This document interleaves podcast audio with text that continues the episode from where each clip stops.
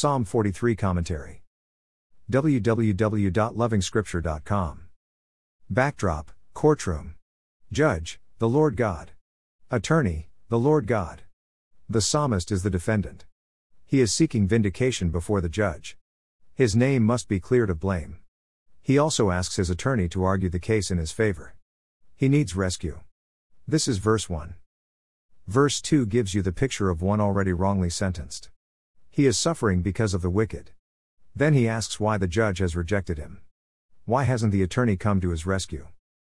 Verse 3 brings it back home. Let the light and faithful care of the Lord bring the psalmist to a place of worship. It is a place of joy and delight. This is interesting. In the midst of oppression and mourning, the psalmist seeks God's light or truth and God's faithful care to bring him to God's dwelling place. There is joy and delight at the altar. Mourning is the absence of joy. It doesn't exist as an object all by itself. On the other hand, joy is an object existing as a special gift from the Lord. It is the fruit of the Spirit. Galatians 5 verses 22 and 23.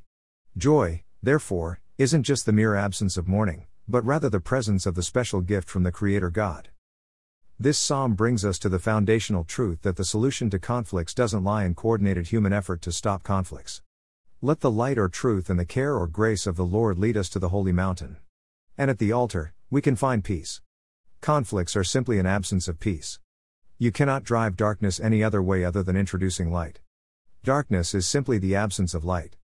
It is only through a trip to the holy mountain and at the altar of God that humanity can find peace.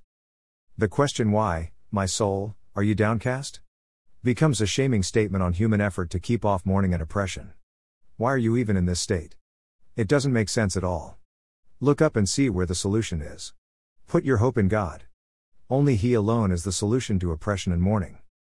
More resources visit http://www.lovingscripture.com.